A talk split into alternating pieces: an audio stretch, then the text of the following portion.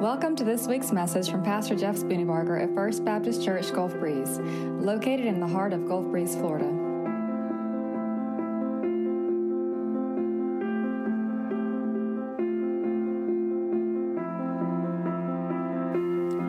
Amen. Open your Bibles to John chapter 3, the Gospel of John chapter 3. While you're doing that, let me ask you a question. Do you know for certain that if you died today, you will spend eternity in God's presence? Do you know with absolute certainty, without any shadow of a doubt, that if you died today, you would go to heaven? That you're right with God and that God is right with you? You know, that's a big question, isn't it? I want you to hold that question in the back of your heart because I'm going to ask you again at the end of the service. But I'm going to ask you another quick question. And this question is a little bit different, but it, it relates, I promise. The second question is this Why would anybody jump out of a perfectly good airplane? You ever heard that? So, back in February, I had a, uh, a bucket list experience. I have wanted to jump out of an airplane for as long as I can remember, and finally, the right Groupon came up and I bought it. Now, I've been told that's not always the best idea to, to buy Groupons for life saving or life, life dangerous things. But my figuring is it doesn't matter how much I pay for it as long as the, the guy that wants to jump wants to live as bad as I do. And turns out he did. But I bought a Groupon, and so for 89 bucks, I was going to be able to jump out of a perfectly good airplane. And I have to tell you, it was every bit worth it. I checked it off my list, but now I've added a new item on my list. See, that was a tandem jump where I had a guy who was pulling the strings for me, and I'm just going to call him Dude because I don't actually know his title. So if I ever say Dude, that's, that's the guy I'm talking about. But the next item on my list is I want to jump out by myself. That's going to be really cool. But here, here's the thing. I know I want to tell you this because as I was jumping out of the plane, and that's really not the right way to say it, as I was allowing myself to be pushed out of the plane is a better way to say it. God spoke to me in a really, really simple but clear way. And I'm going to tell you about that. He said, All it takes to be born again or to be right with me as God is for you to trust and obey. That's it. There's nothing else required for you and for me to be saved than for us to trust and obey. Now, this happened to be back in February. My wife and I were there for a conference, uh, a one day a pastor's conference, and at the end of it, we, we went back to the hotel. And the next day, we were going to drive about an hour to the airport. We were going to get in a plane, I was going to get in a plane, we are going to jump. Well, Shannon decided it was a good idea as we were laying in bed trying to go to sleep that she would Google all of the deaths and the possible dismemberments of jumping out of an airplane. And she started reading to me. Did you know that? And, and she started like reading case studies. And I'm thinking to myself, I was good until you Googled. By the way, don't Google if you're good. If you're good, stay good. Ignorance is bliss. But I actually did all the math and I said, hey, there's a chance but it's not a really good chance, so let's do this. So I went to sleep. I don't think she slept a wink last night. She was nervous enough for the both of us. And I was thinking to myself, the kids are grown. I got great life insurance. You'll be way better off if I go splat. But nevertheless, she didn't sleep. I slept. In the morning, we got up and we started driving to the airport. Now, I had in my mind this picture of what was actually going to happen. See, in my mind, I pictured we were going to drive up to this nice building that had, had, had beautiful paintings on it. And I was going to walk in and they were going to hand me a cup of coffee and a donut or something and say, Welcome to the adventure of your lifetime. And I was going to then be escorted over to a recliner and I was going to sit down and I was going to wait for the instructor to come over and bring me into a room and spend about an hour giving me instructions on how to do this thing. And I figured he was going to explain how aerodynamics worked and how the chute was going to open at just the right time and how far we were going to fall and how fast we were going to fall. And I had all this this picture in my mind of what was going to happen and it was nothing like that. You ever had those experiences where you, you, you make something to be one thing and you get there and you're thinking, whoa, was I wrong?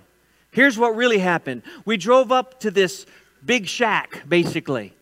We walk in and there are people putting parachutes inside of bags. And there was no sign, there was no greeter, there wasn't even a coffee and a donut. We walked in, and I'm thinking, well, I guess we'll go that direction. So I walked over there, tapped on the glass. Hey, I'm here for my once in a lifetime experience. She goes, Did you fill out the paperwork and watch the video? I said, No. She goes, That way. So I go over, and on the wall there are screens, and basically you push play, and it's essentially 30 seconds of somebody saying, This could kill you. We're not responsible. You can't sue us because you bought a Groupon. That's basically what it said. I watched a little video and I signed all my life away and everything. And I went back and I told the lady, I said, I'm, I'm ready to go. I'm ready to go. She said, Okay, go have a seat. We'll be out shortly. And I sat down and I waited and I waited and I waited. And after about an hour, a guy, dude, finally comes in. Now, I have to tell you that I was going to be extra prepared just in case he decided to die on the way out of the airplane. So I actually went and I examined some of the bags and I pulled some of the strings. Actually, now that I think about it, maybe I shouldn't have done that. But anyways, I, I, I just kind of made myself aware, you know, YouTubed how do you not die jumping out of And I did all the preparation stuff I could do.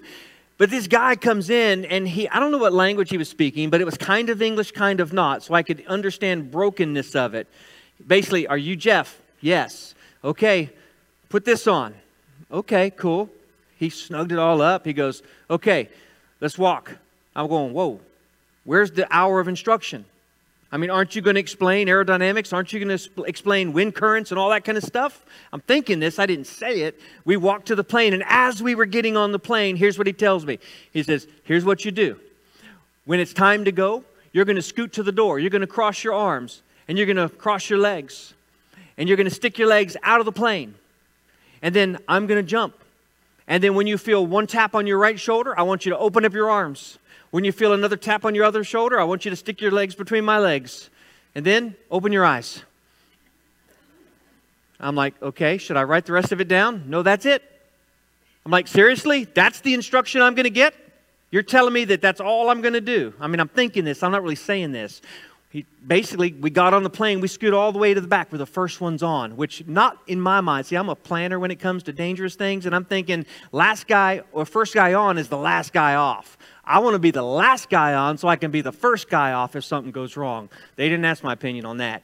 We scoot all the way back and all these people start filing in right? So this is fuselage and instead of the seats being this way it's this way.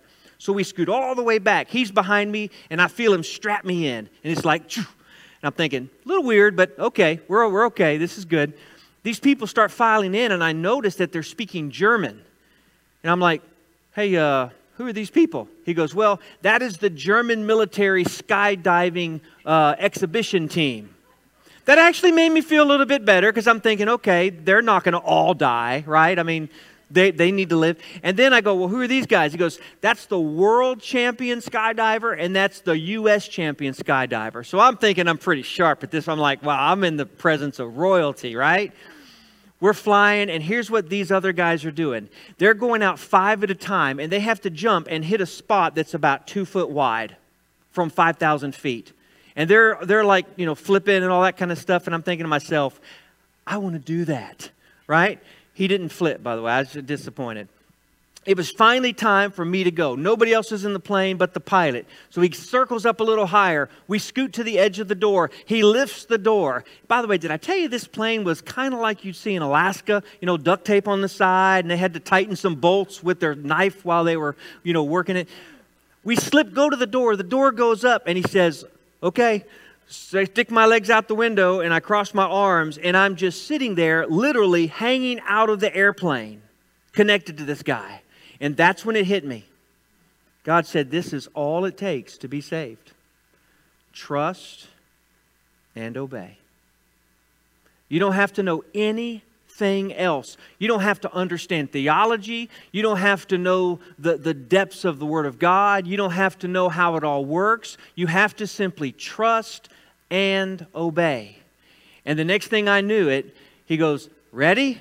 And before I could say ready, we had jumped out or pushed out of an airplane and the wind was blowing and it was I was at that moment going, ah we rode our way to the, back, to the ground and landed without a hitch. Actually, my feet were longer than his feet, so that did create a problem. Both of us went to the ground, but it was marvelous nonetheless.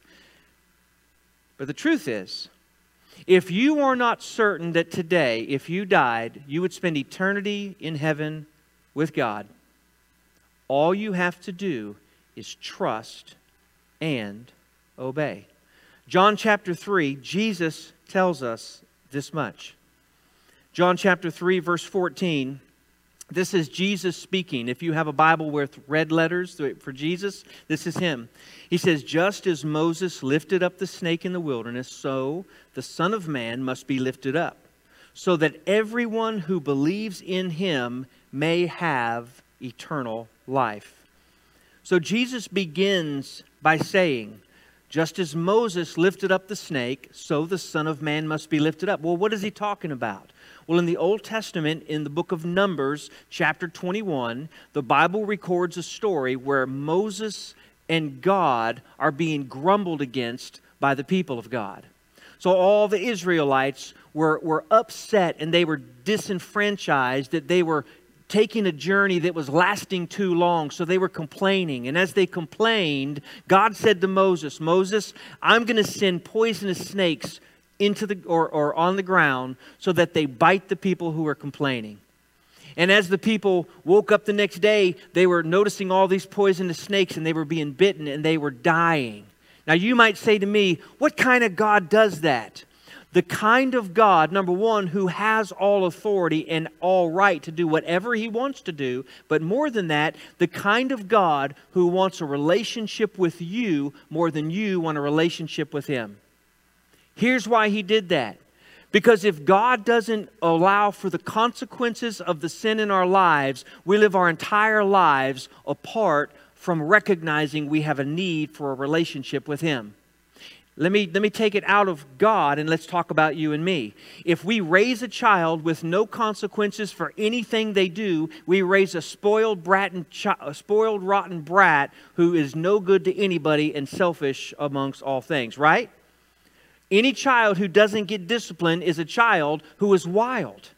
We all know that. So why would we expect that God is less of a father? Right? Not only is it right, but it's also just. Because after all, if you rebel against God, don't you deserve the justice of what comes from rebelling against God? I do. And so God said, I'm sending snakes. But the very next thing he did was say to Moses, Moses, I've sent snakes as a response to their disobedience, but I'm also sending a Savior.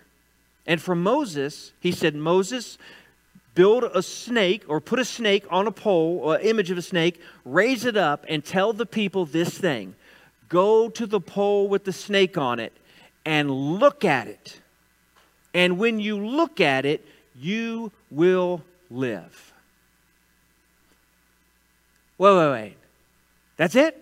I mean, I'm not supposed to take out my Swiss Army knife, cut myself, and suck out the poison? I mean, I'm not supposed to take an anti venom?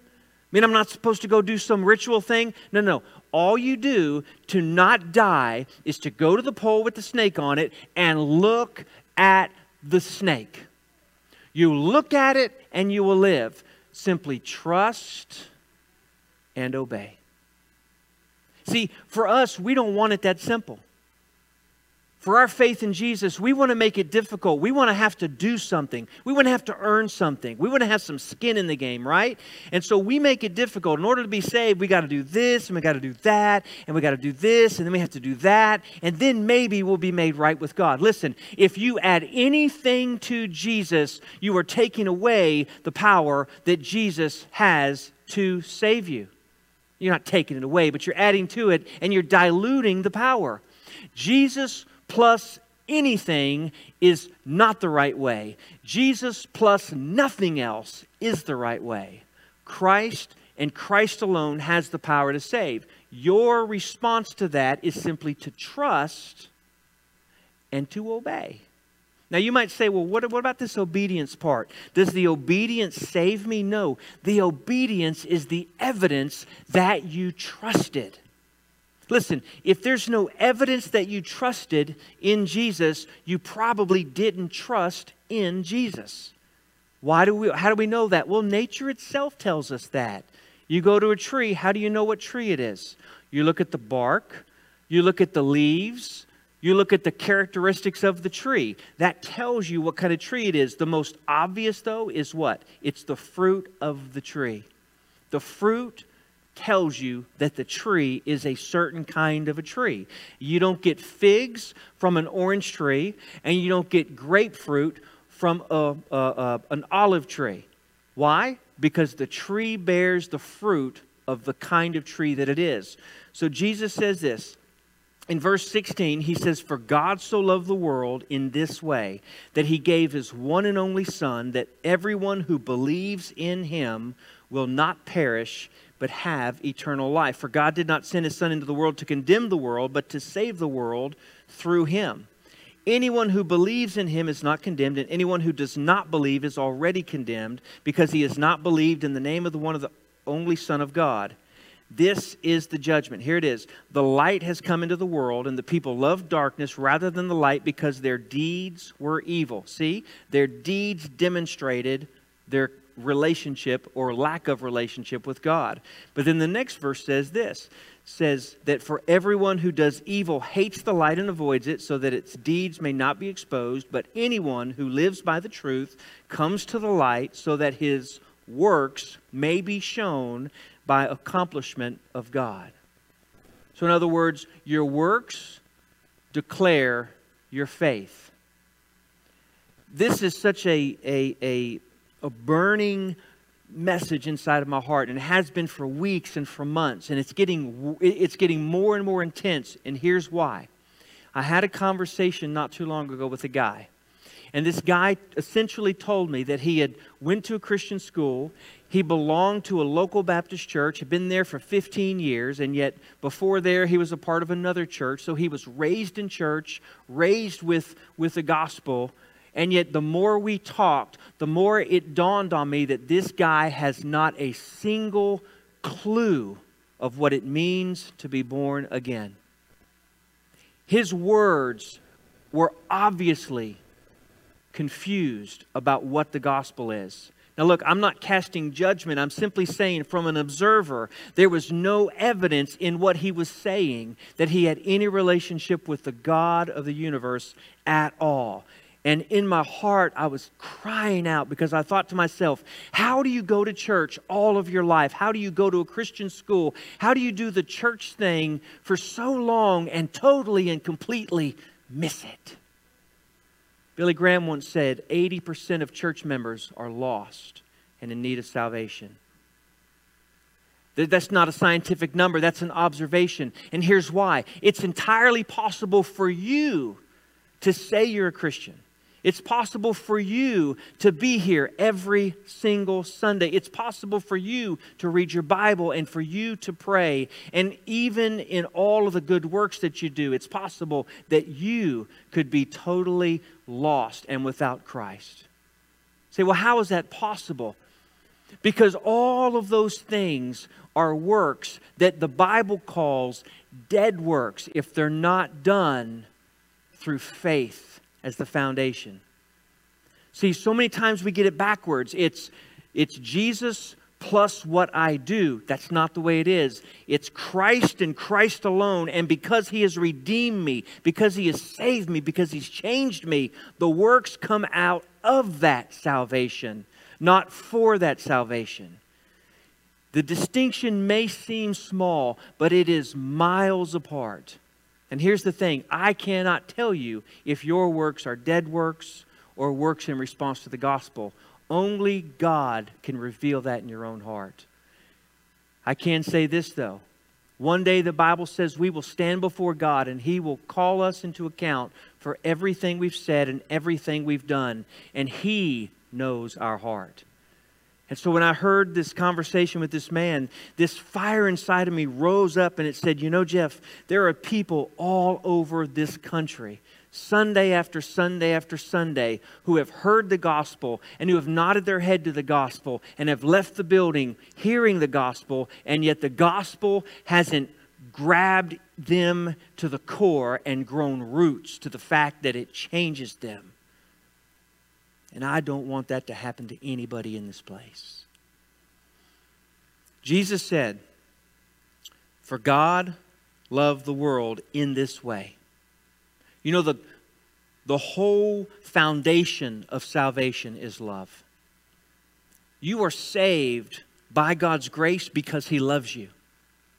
Not because you deserve it, not because you've earned it, but because He loves you, and that's it. He says, For God so loved the world that He gave His only Son, His one only Son, that everyone who believes in Him, that belief is not head knowledge. It is not enough to simply say, Oh, I believe that God exists. Oh, I believe that Jesus died. Oh, I believe that he rose again. Oh, I believe that, that he's a good prophet and a good teacher. Belief is not head knowledge, belief is an action. That word is a verb in the original language of the text. It's a word that means you've done something with that belief. You've placed that faith into action. That's why works is a response of your belief or it's evidence of your belief. But belief without works really isn't belief, it's intellectual assent. And again, I know that can sound confusing, but when you get it, you get it. When God quickens you inside and when you awaken to the truth of the gospel, there is a life inside of you that cannot be contained. It comes out automatically and naturally. You suddenly cannot hate people anymore. You cannot speak pejoratively of people anymore and not have conviction for that. You can't, you can't say things and do things without God saying, That's not who you are. I've changed you. I've redeemed you. I've saved you. It doesn't mean we don't wrestle with it, it just means that we're not okay with it anymore. Because the gospel changes us. And so, God did not send his son into the world, verse 17, to condemn the world, but to save the world through him. Anyone who believes in him is not condemned, but listen to this. But anyone who does not believe is already condemned. See, the question I asked earlier, why would anybody jump out of a perfectly good airplane, is really not the right question for us as in, in this spiritual conversation. But the assumption is that we are in a perfectly good airplane, and yet we're not. I'm convinced that a large portion of people don't trust in Jesus because they think that the plane is going to land. The lack of faith is because they don't recognize that God is going to judge all men at some point. Hebrews 9 27, it's appointed unto men once to die. And after that, the judgment. Listen, you and I will face judgment for our sin. And look, sin is sin. It's not just an indiscretion, it's just not a little failure. It is an offense to the absolute holiness of God. It is a marring of the image of God that He's placed in our life. And we are held accountable to that. And none of us in here disagrees with the need for punishment for sin, if we're talking about law, right? Does anybody in here think that a criminal should go free? I mean, we hear it all the time. Build borders, right? Keep people out or, or, or, or don't let people out of jail. If you DUI, you should. I mean, we, we talk about it all the time that there should be justice, right? Why would we not expect the God of the universe to be a just God? What kind of God would he be if he wasn't? He would be a God not worthy of following. Because a God who is not just is a God who is not truly holy, who is not truly perfect. But a just God, one who says, I'm sending the snakes. And a God who at the same time says, But I'm providing salvation. That's a God we can follow. See, it's not that we're going to jump out of a perfectly good airplane. It's that we have to jump, if we want to live, out of an airplane that is going to crash. It would sound a little different if the pilot got on the radio and said, uh, Passengers, underneath the seat, there is a little bag. If you'll put that on your back, it's a backpack. There's a little string on the side of it, and if you'll pull that string once you jump out of the airplane, it will save you and you will land safely on the ground. It would sound different to people if he said it this way uh, folks, I got bad news for you, and I got good news. The bad news is this plane is going to crash. We are all going to die in a fiery blaze. But I knew this was going to crash, and so I put a bag that looks like a backpack. If you put it on your back, exit the aircraft and pull the string on your way down, you will be saved and you will live happily ever after. It'd be a little different, wouldn't it? See, we don't think our plane's going to crash, but the Bible says the wages of sin is death. Your plane is going to crash. You are going to die. But Jesus said, I've come that you might have life. John chapter 11, Jesus says that even though he may die, yet he shall what? Live. So the plane's going to crash, but death is not guaranteed. Physical death is, eternal death is not. Because Jesus said, I provided a way for you. So let's cut to the chase. Anyone who believes in him is not condemned, but anyone who does not believe is already condemned because he's not believed in the name of the one and only Son of God. What are you trusting in? Who are you trusting in? You are trusting in the one who has the name that is above every other name. The Bible says that this is a name that was given, that at that name every knee will bow and every tongue will confess in heaven, on earth, and under the earth that Jesus Christ is Lord. There is coming a day where every mouth, every tongue will confess Jesus is Lord. The only real question is will you do it now while you have a chance for salvation, or will you do it after death where you have no salvation or chance of salvation? In other words, we're going to recognize that Jesus is Lord eventually. We'll either do it now when the offer of hope is there, or we'll do it when we stand before Him and have to acknowledge Jesus was and is the way. So, what is this eternal life? Eternal life is not just a quantity of life, it is a quality of life as well. Jesus said, I've come that you might have life and have it what? Most abundantly.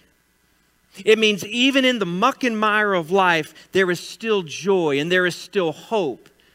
Even in the muck and mire of life, there is still satisfaction and there is still a knowledge of knowing that God is with us and He will never leave us and never forsake us. You know the problem with some believers, as I see it? We forget the hope of the gospel. We've forgotten how glorious Jesus is. We come to worship and we sing songs and our hearts don't ignite with this, with this, with this passion of this is a God who rescued me from death. We just come in and go, oh, we walk out. It's like, no, you don't understand. You were going to die and God saved you. He rescued us out of the muck and the mire. You didn't deserve it, you didn't earn it, and yet God still said, I choose to save you.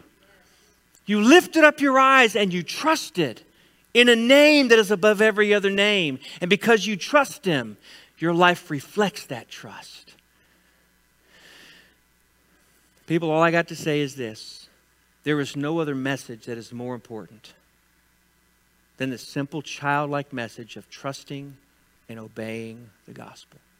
That's it. You can figure everything else after that, but if you don't have these basics, you probably are lost. You know, I, will never understand why people will hear the gospel and turn away from it. I just don't understand it. But truthfully, it's because I'm on this side of it.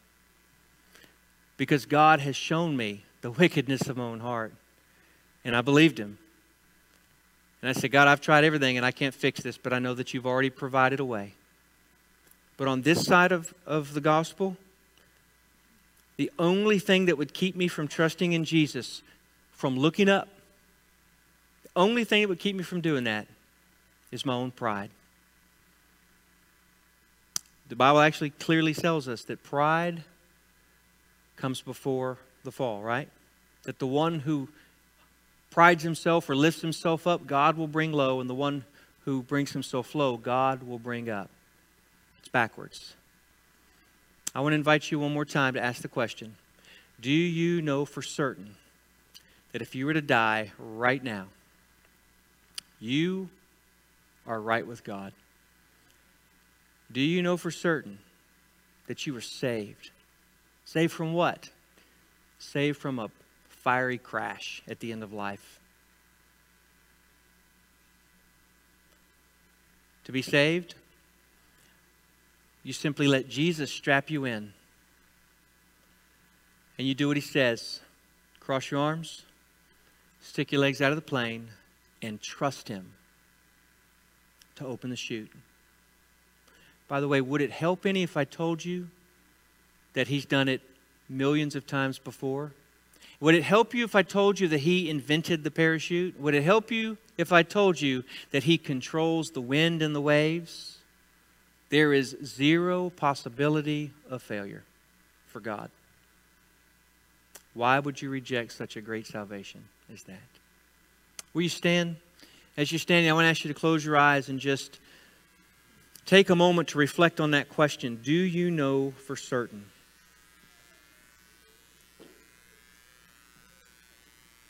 Do you know for certain that if you were to die today, I'm not saying have you joined a church, I'm not saying have you walked an aisle, I'm not even saying have you asked Jesus into your heart by saying a prayer. I'm saying have you genuinely trusted and surrendered your life to Jesus? This morning, will you do that? Sarah's going to lead us in a song, and as she does that, I want to invite you to pray to receive Christ. Really just yield yourself to Him. God, I believe you. I trust in the name of Jesus. Cry out to Him, God, save me. He'll do it. Maybe you're here today and you have trusted Christ, but the joy of your salvation has just slipped away somewhere.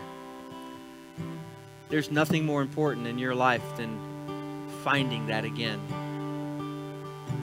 cry out to God and ask Him, just like David prayed, restore to me the joy of my salvation. Let it be fresh and real again.